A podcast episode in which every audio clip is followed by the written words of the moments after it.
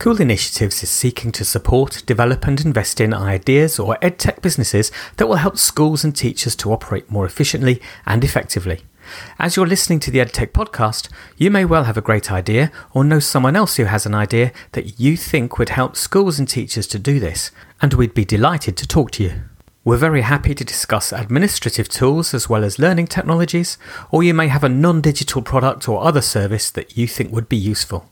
Cool Initiatives already works with over 12,000 schools every day, with 20 years' experience of building and sustaining a profitable business. We want to be able to use that experience to support others at the very start of their journey and build something great together. So, you may have already started a business and want to take it to the next stage, or just have an idea and don't really know how to turn it into a business. You may not know your CAC from your LTV, your IP from your MVP, or your burn rate from your churn rate. But don't worry, buzzword bingo is not our game. We're here to help turn a great idea into a great business. To find out more about our investment approach, take a look at our website, coolinitiatives.com, and please just get in touch. We would love to hear more about your ideas and how they could support education.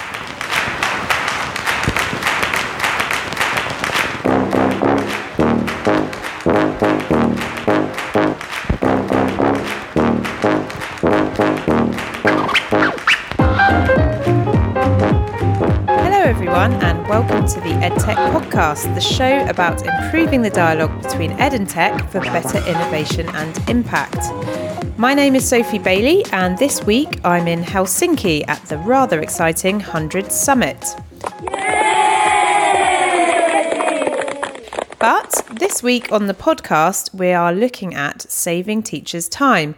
And you'll hear from our live podcast collaboration with the Teacher Toolkit podcast, recorded at the EdTech Podcast Festival.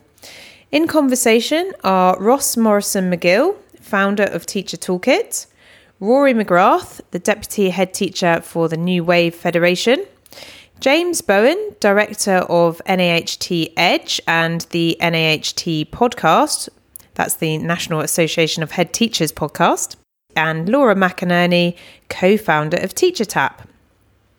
Before all that, a quick shout out to Cool Initiatives for supporting this week's episode.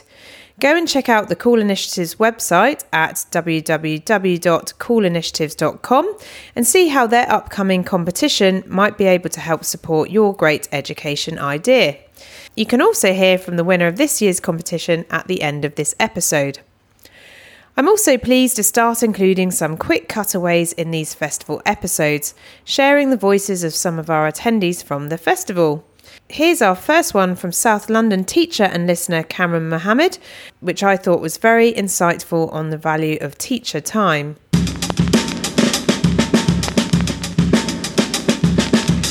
Uh, hi, I'm Cameron Mohammed, uh, and my Twitter handle is at Cleft Asunder. Um, I am a secondary school teacher down in South London. Um, I like to coin myself a teacher of STEAM, uh, but particularly at the moment I'm doing a lot of computing, a lot of maths, um, and uh, trying to make a makers movement within my school and within the locality as well. Fantastic. So, in trying to build a makers movement in your school and, and locally, what are the things that you are trying to get either your students to, to spend time on or, or, or, or other teachers or parents? I mean, how are you pulling that movement together?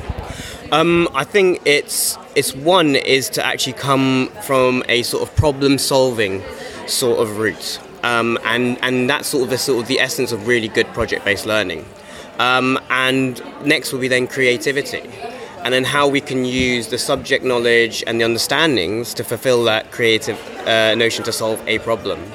Um, I'm really keen um, to look at robotics this year, but really simple robotics. Um, I was doing a, a workshop. Uh, uh, earlier this year, where we took cardboard boxes uh, and basic motors connected with a microbit um, and gave the illusion of a robot petting zoo.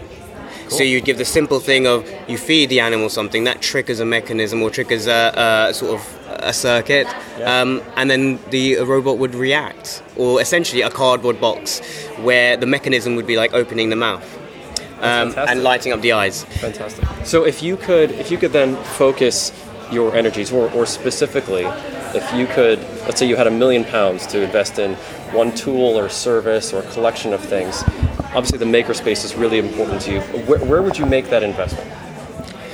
Oh, me. Um, Let's say it's for you. um, I, I, I guess it's it's really difficult. I mean, you could there's a, a plethora of equipment that you'd Yeah. want. um, there's a plethora of resources. I think if I could buy something, I'd want to buy some time. Yeah, I think that would be the biggest thing, and actually buy, um, uh, I guess, sort of a lot of electronics, a lot of electronics, a lot of scrap electronics, a lot of junk, a lot of recyclable things. I like that. Um, which a long way, probably, right? hopefully, I mean, with a million pounds Yeah, worth, you know. exactly. But, I'd like to do that, and then just have enough tr- volunteers who are trained with the idea to it to then mentor smaller groups and then bring them in. I think, yeah, it's it's one of the things. It's it's. I think about a couple of years ago we were all saying this device or this thing or let's get VR, let's get this website. But it's always got to be how you take the pedagogy and how you link that to the human beings you're involved with Yeah. to then get some learning goals achieved. So it's never going to ever be just one amazing device that's going to cost a few million. Actually, I probably would scrap that, take maybe a hundred thousand, put the other bit, and then just start doing that in other places around the country, so that there is a whole national movement about trying to make things to solve problems. I love that. I love that. 100 pounds on, uh, on the bits and pieces Yeah. Basically get people thinking. Yeah, maybe just that, get that, get the kids to then say, okay, you've made this, you've created this. How can we Yeah. package this Yeah. and then send it to another school or send it to another part of the world where they too would then start thinking about making, start combining creativity with computing and design and thinking, and get them to solve problems where they are. You That's brilliant. We could just parachute them across the world. kind of reminds me of the when you would get the the, the, the box of just Lego pieces, right? No instructions. Oh my God, right, yeah. Right back how it used to be, right? Yeah. And you would just experiment and learn. Precisely, yeah. That's fantastic.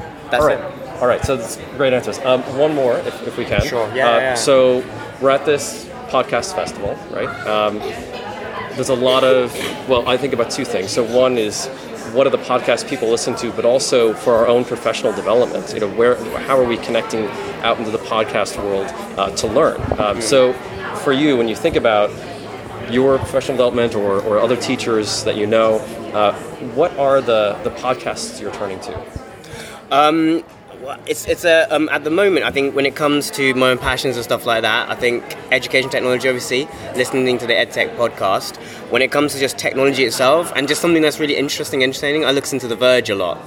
Um, yeah, and I'm. I'm a huge I'm a huge huge fan. I mean, I'm listening to them for, for such a long time um, because the combination of being entertaining, informative about new technologies.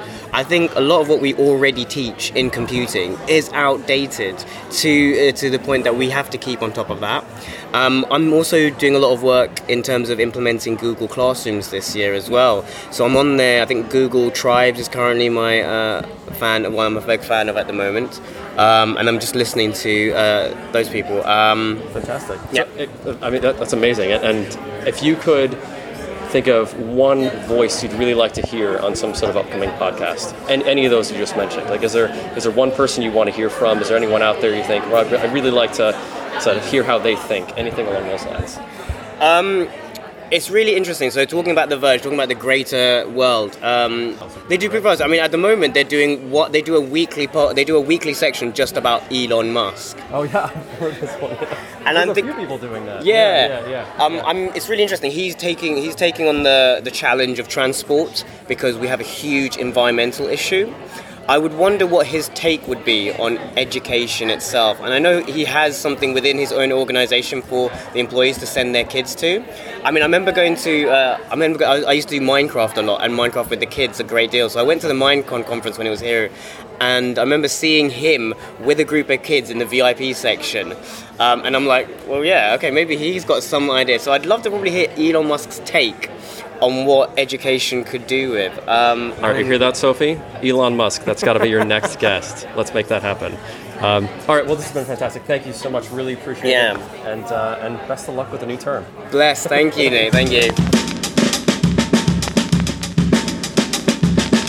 So great to hear Cameron on the podcast after listening in since our very early launch days. Okay, let's jump into our feature talk for this week's episode. As ever, all the links and news on how to keep up to date with new festivals are in the show notes. Have a good week, and remember if it's not an aqua blue marking pen, it just doesn't count. Bye bye. Okay, welcome everyone. Uh, we're now on our last uh, live podcast, so thank you all for sticking around. We have got one extra guest, hence the uh, the empty chair there. Here he is. It's as if uh, by magic he's just appeared.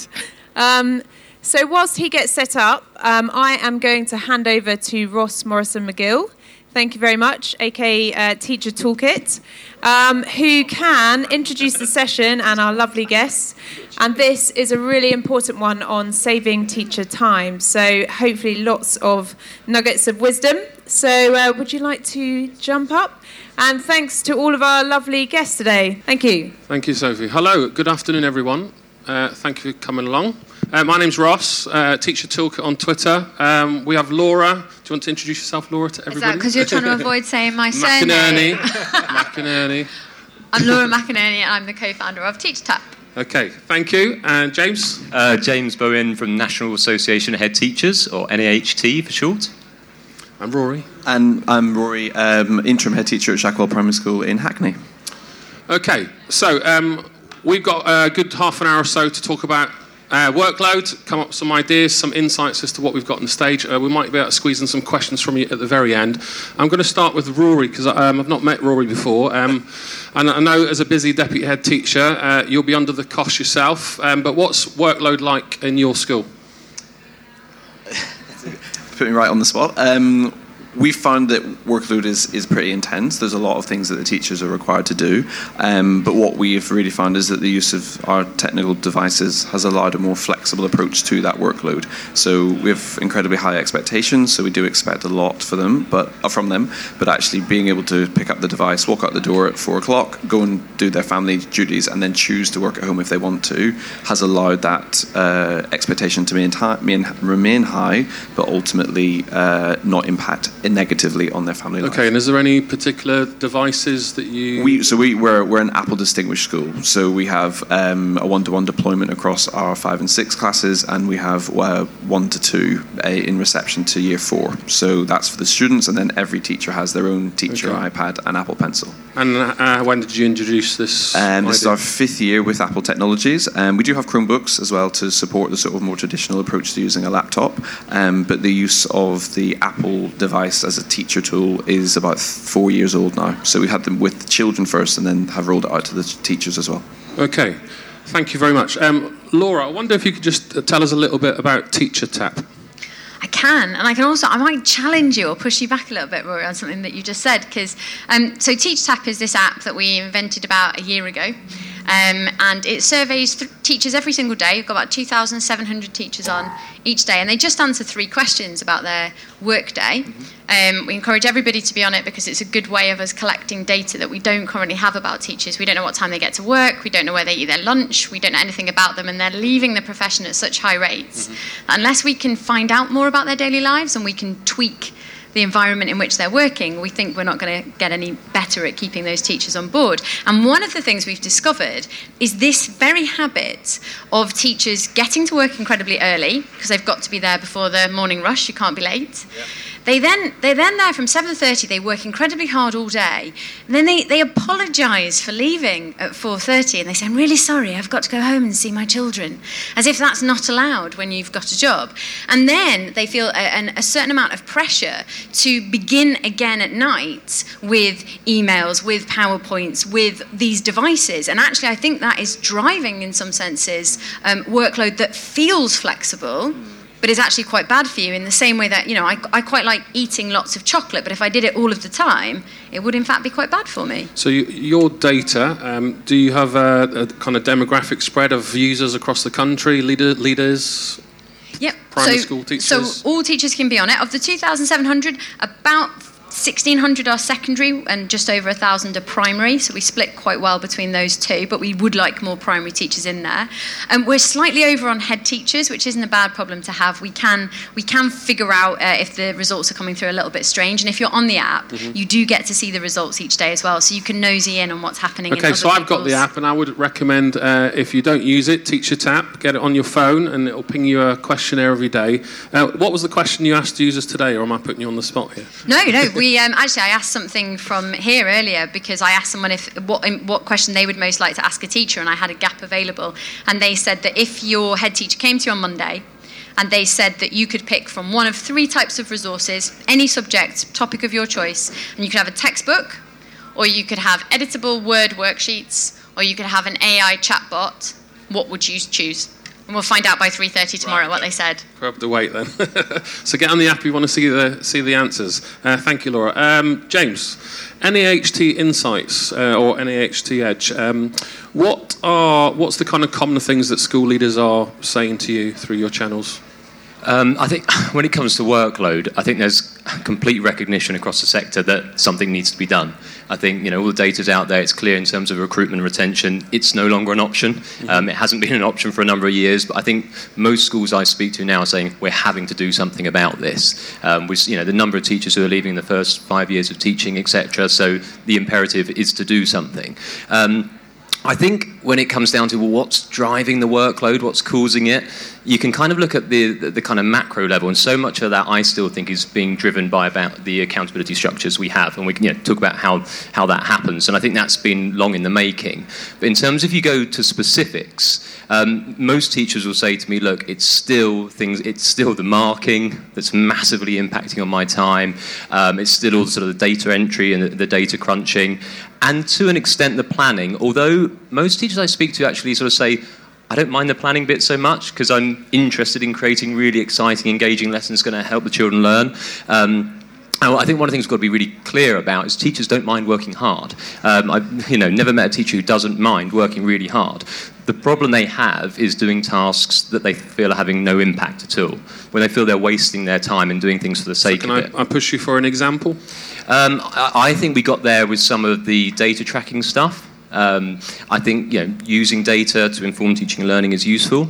I think if you're doing a data drop every two or three weeks for every child in your class, and then you're cutting it 70 different ways because you're analysing free school meal children who had SEN three years ago that are boys versus the get, you get to that kind of level. And we, we just went too far with it. And I was guilty of that as a school leader.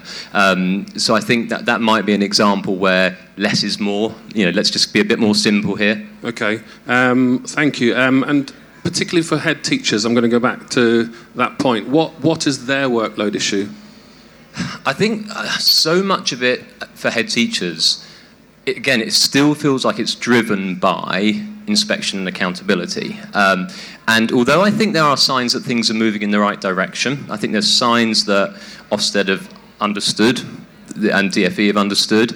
Um, so much of a head teacher's work is still about preparing things just in case. Um, I better have a file or multiple files on my desk in case the inspector comes in and asks for something that I otherwise won't have. Or I better have all those spreadsheets ready just in case. And it's interesting because Ofsted will say, well, we don't want that anymore, we don't want that anymore. But this is something that's been decades in the making. this is something that's been going on an awful long time. And when I say to head teachers, you know, you don't really need a lot of that stuff anymore, they'll say, yeah, I'm not sure I trust that. I think I need to go through at least two inspections before I'm willing to sort of put that, because the stakes are so high. The risk of not having that piece of information, not having that piece of evidence, and things going wrong, it's just a risk that's not worth taking for them. So I think it's still about the having stuff ready, the evidencing, the preparation, the audit trail side of things. Okay, and uh, the NAHT published the accountability report um, last Friday. Yeah. Um, could I just have a show of hands if anyone's seen anything on social media or anything read in the press about NAHT?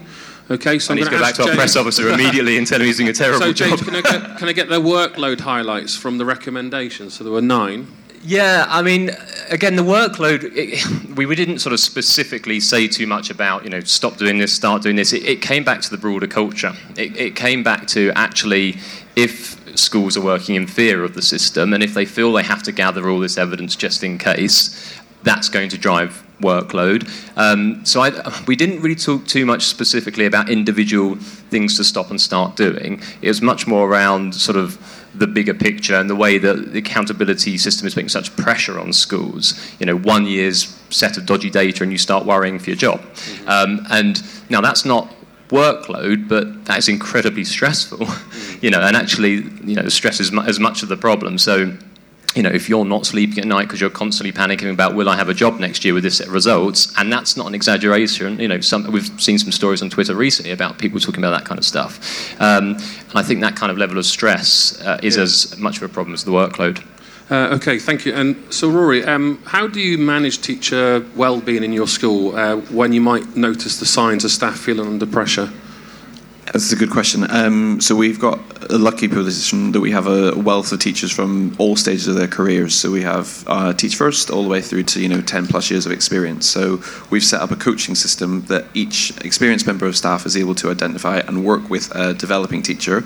Um, sometimes it's around uh, subject knowledge, sometimes it's around pedagogy, sometimes it is around um, well-being.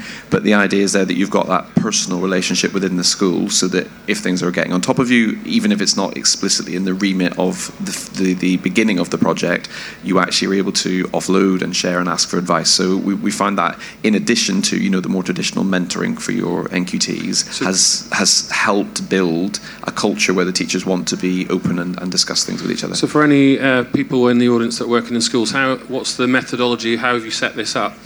Um, it came from discussing actually with our Teach First partners. Um, we, we were quite a big school in terms of the, the recruitment that we, we do from them, and they were piloting projects and schemes around mentorship and, and those sorts of things. So we took it upon ourselves. Um, the borough that we work in as well um, have, have, offered us a free trial of um, in-school CAMHS workers. So that was something that we were able to take advantage of in, in building in that capacity that lots of other schools are not able to build in, but we've taken advantage of it and really ensured that well-being is taught explicitly to the children, but also it's the staff around them are okay, explicitly. And could you uh, maybe sum up a, a, bit of feedback from one of your colleagues, a, a highlight? I, will give it from, from a leadership point of view. It's our retention. So our retention in school is has been more successful over the past couple of years of this sort of approach than it was any time before fantastic. that. So we have, you know, we're inner London. There's three schools within, you know, half a mile of us. Teachers can move on as quickly as they want to. But what we're finding is now that they they see that they are valued and they see that their professional development is valued and that they want to stay with us to continue that journey. Right, fantastic. It's lovely to hear, Laura. Um, Teacher Tapp, mental health, well-being. What kind of uh, insights could you could you share with us? Sure. Things so that you've asked. We did some we did some work. Uh, earlier in the year, so our sample was a little bit smaller, but we found even as we've grown, actually, that the, the results have tended to stand up. So I'm, I feel reasonably confident in these, although we'll be repeating them again this year. What we found was that um, stress, or at least self reported stress, doesn't seem to correlate with uh, sickness and absence, which is something that we ask about on a reasonably frequent basis, just because we felt that would be an indicator towards turnover at the end of the year. What we do find is uh, one question seems to make a really big difference, and it's whether or not people believe that their managers have realistic expectations. So if they feel that their job or the expectations on them are unrealistic, they seem to have much higher rates of sickness, and they seem to be much less happy at work, and therefore, probably, we think when we look into the data shortly, more likely to have high turnover.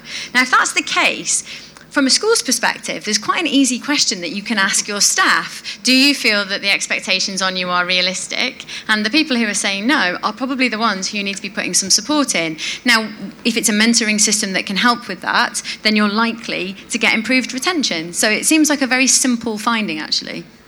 So essentially, if you don't ask, you won't know. Exactly. Uh, so but you've got to ask the right question. Don't ask people if they're stressed, because that doesn't seem to help. But if you ask, are our expectations realistic? That does seem to give you so have you got any, uh, you know, so, so if you've asked that kind of question of your uh, teachers that have signed up, is there any information that you're getting back that's become quite illuminating? Um, about what would actually help them out? Uh, either the causes and possible solutions that other people are doing. So, one thing we don't seem to pick up on in the same way is this idea of Ofsted being um, a driver of a lot of the workload. It, I think it probably is for head teachers, but for your average classroom teacher, they are incredibly driven by wanting to do the best by the pupils. And we did this um, um, um set of questions where we asked about marking and how much people were marking each week We asked them several times in a row. And then a few weeks later, we said, if no one knew how much marking you did, parents, Ofsted, your senior managers, how much less would you do? And you know, around half of teachers said they would carry on doing the same amount. And that was whether they were doing 10 hours of marking or two hours of marking. In fact, if you were only doing two hours, you were more likely to say you'd do less than if you were the sort of person who did 10. It's interesting because I've been conducting. Uh, not that t- Twitter is a reliable source of collecting data, but uh, if Ofsted can use 1,500 people's voices, then I'm going to use 200,000. Um, so I've been asking um, on my Twitter channels what are the reasons for teacher workload, and time and time again, the results categorically say school leadership. And I've started to unpick that a little bit more. You know, is it leadership habits, perceptions from external forces? Um, and as a former school leader, um, it's, it's, been, it's quite uh, soul destroying, really, that there are leaders out there that might not actually want the best for their teachers. Um, I'm going to give a piece of paper to my panelists to have a little look at. This is, they've not seen this before. Um, I just want a little show of hands. Has anyone seen the latest Department for Education uh, workload guidance that was published? Okay, uh, anyone notice what day it was published? Tony? Not this specific day. I'll, I'll give me a month. Day before school broke up. 21st of July. 2018. So the DFE updated their guidance and published quite a few new documents. So I am very fascinated by all this stuff, and I've had a look through all their toolkit and all their documents, and I've given my panel one of the exemplary pieces of data. Uh, and in a nutshell, it's collecting data on data. So I'm going to, I put this out on Twitter a couple of days ago, so I'm going to give them a little few thoughts to stew over uh, and ask for their opinions on that document. Um, so let's start with Rory. I don't really know where to begin. Um, would this be? Is the this is an exemplary piece of guidance shared by a school uh-huh. to the Department for Education and published on the DFE site as a, a template to use. Okay. Um, so just for your eyes mm. only, uh, uh, I know you can't see this. It's a it's a blank piece of paper, four headings across the top, and it's essentially we'll get an image tweeted out shortly. Um, it's collecting bits of data on how much you collect data for. So, Rory, what, what are your immediate thoughts on if this is our guidance for the profession? I'm not sure that I'd be sharing this with my teaching staff. That would be my first point of call. Um, I think it's possibly it's questionable. You could ask good questions of your own senior leadership team off it, but it's certainly not something I would be handing to my teachers to complete for me. Okay, uh, James, immediate thoughts. I'll start with the positives. the questions are the right questions, actually, in fairness. I think you know, the, one of the questions on there is what impact does this have on pupils? That is entirely the right question to ask when we're looking at workload. You know, we, you know, in terms of marking, is what we're doing now having a positive impact on pupils? Is it having a high enough impact to justify a relatively time intensive activity, for example. Um, so I think that is the right sort of question. Whether or not we need to put it into a spreadsheet and create extra work in order to judge the workload, again, I'm not sure this would be the route I would go down, but perhaps some of the thinking behind it is well intentioned. Okay, well said. Uh, Laura, any immediate thoughts, Laura? So I, I actually am going to defend the Department for Education a little bit on this one which is probably unexpected. But um, during the, the whichever election of the last few years it was, I think it was the 2015 election, this was actually a promise. So the workload toolkit, I think, was said by a politician on a stage. And when I was in charge of Schools Week, we would spend quite a lot of time looking back at promises that people had been made, and we would be on the phone checking to find out whether they were going to implement them. And this is one of the ones that I harangued them about quite badly.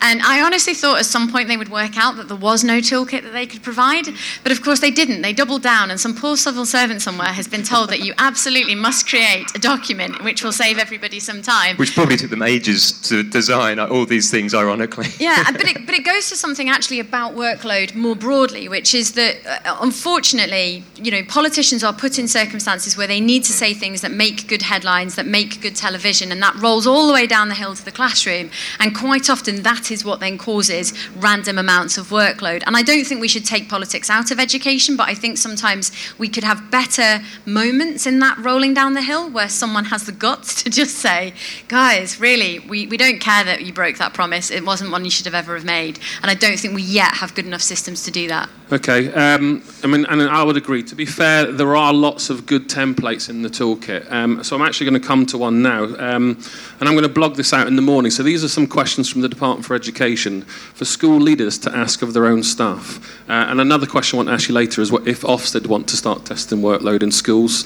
Is that a positive or negative um, thing to do? I'd, I'd like your views on that. So here's the first question um, from the DFE reducing workload. This is how to structure a conversation. Um, what would you change, Rory, which you believe would have a positive impact on reducing workload whilst maintaining standards? Okay. Um, my uh, an example I can give you from this year at our school is that we've totally thrown out our assessment uh, monitoring system because it was a very labour intensive. Click the box, tick, change the colour. You were assessing on very minute strand differences across the whole curriculum, and that was you know it was weighing the pig constantly rather than actually seeing what was happening in your school so we we made that decision already we've taken that out of our school so that the assessment is now streamlined it's very clearly marking against the broad subject it's not about the minutiae of the detail because that means the teachers are going to be able to make informed decisions about what's happening in their classroom. And, again, when did you start this? Uh, literally three weeks ago. Okay, so too early to tell impact. Um, so, James, what would be your number one idea? In terms um, of if I were in school now, what I would so look to, at to reduce. You know, what would you take away to have a positive impact? Do you know what I would? Also keep if standards? I were, yeah, if I was still in school now, the first thing I'd go back to is look at our marking policy, and I say that as someone who, as a school leader, I look back now and wince at the kind of marking policy I oversaw and I implemented. Um, and there's some factors behind why I did, um, because at the time, Ofsted were criticising schools when they were finding books that didn't have long diagnostic marking in, and they were celebrating schools when they did. So, being the conscientious school leader that I hope I was, I tried to protect our school and, and make sure we did well in Ofsted. Um, so we can look at the history of that. But I think so. We still have so many marking policies where they're hugely labour intensive for relatively minimal impact sometimes. Now, I'm not suggesting we just scrap all marking. I'm not saying that. But I'm saying let's really focus on how we make it as efficient as possible. So, a good example for me would be I remember looking through um, some books, one of our teachers' books, and there were sort of 30 maths books. And I looked through, and I would say 75% of those had exactly the same written comment um, and exactly the same challenge for them to do the next day. And you sort of think, this probably you know, took that teacher maybe one, two minutes to write that. But when you multiply that by 20 books, you start looking at, well, this is 30, 40 minutes of marking. I'm sure after book three, she knew what she needed to do tomorrow. Um, but she felt, and you know, to take the blame for this, I was asking her to make sure there was evidence in the book that that feedback had been given, so that we could prove it to someone. Um, and I think what I'd like to think now is I'd have the courage to say, if after book two you start realizing there's a common thread, don't write it in every book. Tomorrow morning, that's the start of your next lesson. You don't need to write this down. Um, and in fairness to Ofsted, they're now clarifying they're not expecting to see that. Um, but for me, I would go straight back in and look at marking, I think, because I think that's okay. a, such a drain on time. So, I mean, I, I, would say that uh, on my travels doing teacher training last year, um, after 25 years of teaching, I'm still struggling to find the most effective strategy for marking. Not that a silver bullet fixes everything, but um, insights from what I collect there. Let's just say the most effective idea takes you five minutes. If your school then says do it once a week for 30 children all year, uh, and you might teach five different subjects as a primary teacher or five different classes, it equates to about four days of non-stop marking, and n- no teacher works 24 hours a day. So a five-minute strategy takes eight days of marking. Uh, if a school insists um, that you do this once a week, um, Laura, what, what would you change? Uh, what do you think would have a positive impact?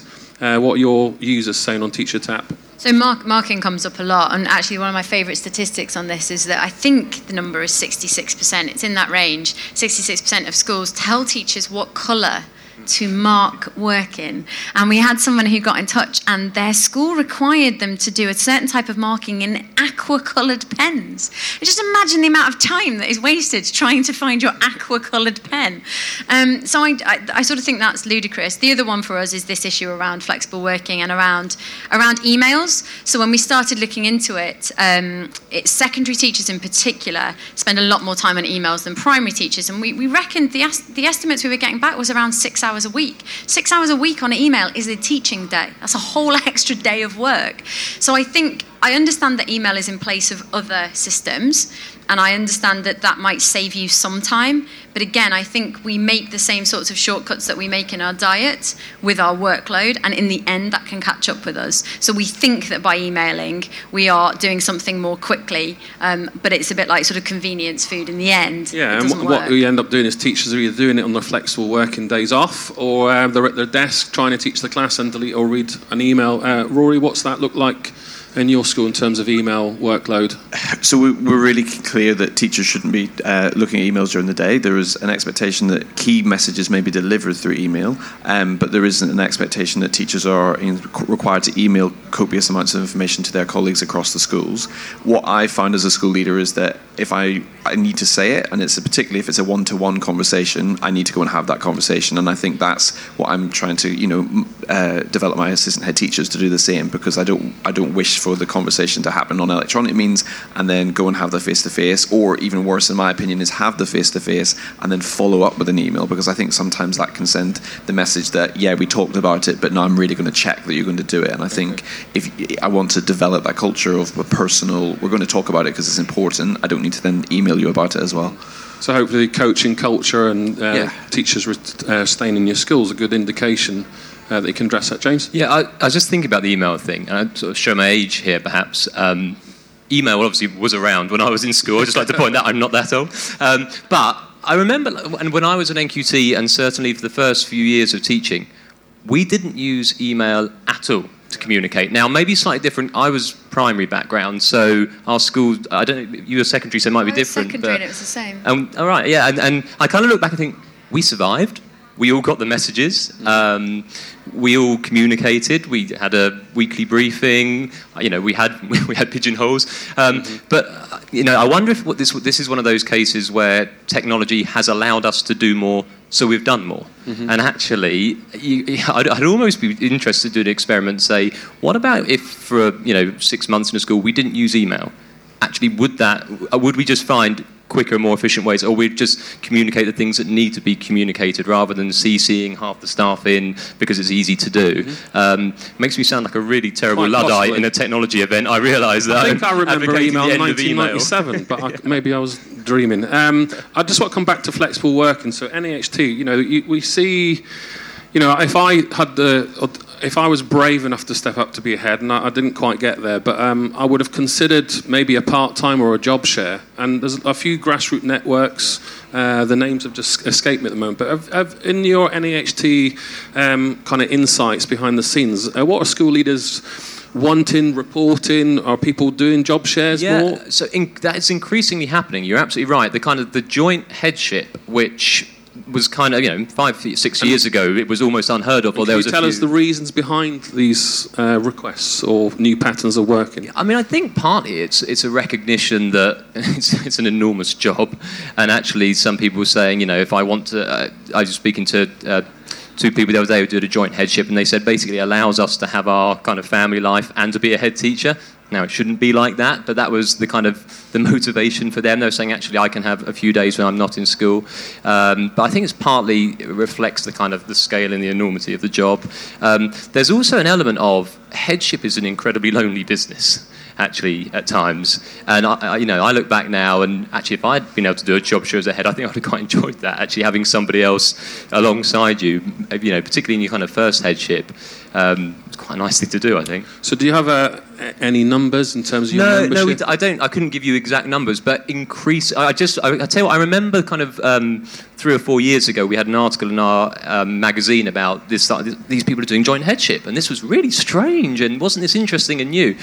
It, now I'm hearing about it a lot more. And as you say, there's kind of networks out there, and I'm trying to think. There's a network whose name escapes me at the moment. I'm speaking to. Might be shared headship. Yeah, it literally probably is that. Um, but and actually encouraging people to step up and do it. And I think it's just you know the more people do it, the more we become I think an ex-colleague of mine who was uh, an ex-teach first, Lucy Heelan, uh, the name you're right. I think it was in your paper. Um, shared headship. Uh, so you know, different ways of working. Um, so yeah, fascinating. Uh, so I'm going to come back to this Ofsted question. If Ofsted go in and test workload, what do you see, Rory, as the benefits or the negative implications of that? Um, I, am not sure that it would necessarily be a true reflection of what teachers would be experiencing because I think if you put anything through the Ofsted lens, there is always a, a, feeling that they'll tell the story that they think they need to tell to to promote the school. So there may be internal things that they're struggling with or finding difficult, but Ofsted wouldn't be the place that they would necessarily share that. So I'm not sure that going along that line would necessarily improve teacher workload in no schools. positives. I it sounds as if it's sort of uh, a, a nod to the current acknowledgement that there is a problem with workload, but I'm not sure that the actual outcome of that particular piece of work would be particularly valuable. I think you know more of okay. you know the Teacher Tapp idea, where it's a slightly more anonymous. It's not necessarily mm-hmm. school linked. Those ideas where they can share confidently and confidentially is probably an, an interesting and okay. more valuable source of information. Uh, and Laura, your views? Um, I would just focus on teacher retention. I think it's a much easier metric, and ultimately, it's one of those things that, let's say, schools put loads of effort into it great. Like there's no ben- there's no downside no. to school leaders putting loads of time and effort into making sure that teachers stay within their schools. You have to be able to benchmark it against local markets, and you've got to be able to tell a story, as with any data, where if you had underperforming teachers, mm-hmm. that you weren't afraid of those teachers um, leaving. But ultimately, we should be trying to keep as many staff as happy as possible because the longer they have relationships with the pupils, the better mm-hmm. those pupils learn, and the better it mm-hmm. is for everybody. I agree, and uh, it's certainly not a kind of sausage roll Wednesday or or a dress down Friday, but the coaching idea that you're doing uh, regularly uh, some of the th- gimmicks that I've experienced in my career to improve staff well-being, sausage rolls and yeah. for breakfast and things like that. Yeah. Um, so, Rory, you're doing the coaching idea, uh, and you talked about teacher retention. How do you think that's impacting on your staff's well-being? You've, we've already touched on it briefly. So we're, we're a teaching school as well, so we're able to draw in some resources in that regard. But it, it means that teachers who start with us as an NQT or as a you know second year with experience, there's already a pathway established for them, so they can see what courses we offer and what things that we can provide to them, depending on their personal interests in subject knowledge or in terms of them as future leaders. So because they can see that two, three, four year journey as themselves, that helps them want to stay in the in the in the building and in the in the group of schools. We're also lucky that we are a, a close federation of three, which means that opportunities that may arise in one school can be accessed by other members from the other schools. So that sort of joined up thinking around what we can do with the assets that we've got in the building allows us to progress as a group of schools and ultimately build those relationships for a longer period of time, which is key. Okay, thank you. So we're on our, our last question. Any audience got a burning question they want to ask? Now's the time. Or I'm going to wrap it up. I'm going to ask uh, for colleagues their top tips to reduce teacher workload. So James. I'd go back. I'd go back to the marking. Marking. If, if, you, if, I could only do one thing, I'd go back and look at our marking policy and say, can we find a way to make this impactful but not overly time-consuming? So many schools are moving to feedback now, so we are allowed to talk to our students, uh, and that's another way of us providing that feedback. Uh, Rory. I'm, I'm was probably going to go against what you're going to say, but it's our our um, planning format has entirely changed recently. So we now have a, a G Suite cloud-based planning, which means that teachers can and choose to quite often collaborate across the, the okay. planning. So Fantastic. that's a, a, top tip for us. So no more paper, synchronise the yeah. latest version. Excellent. And Laura. Uh, ask whether or not people feel that the expectations on them are realistic, and then maybe just ask if there was one thing that, that we could do as a school that would make those expectations more realistic, what should it be? I don't think I've ever used an aqua pen. Um, okay, thank you everybody um, for coming to listen to us. Thank you, Rory, James, and Laura. It's been a pleasure. My name's Ross, Teacher Toolkit, and have a nice evening, afternoon. Bye bye.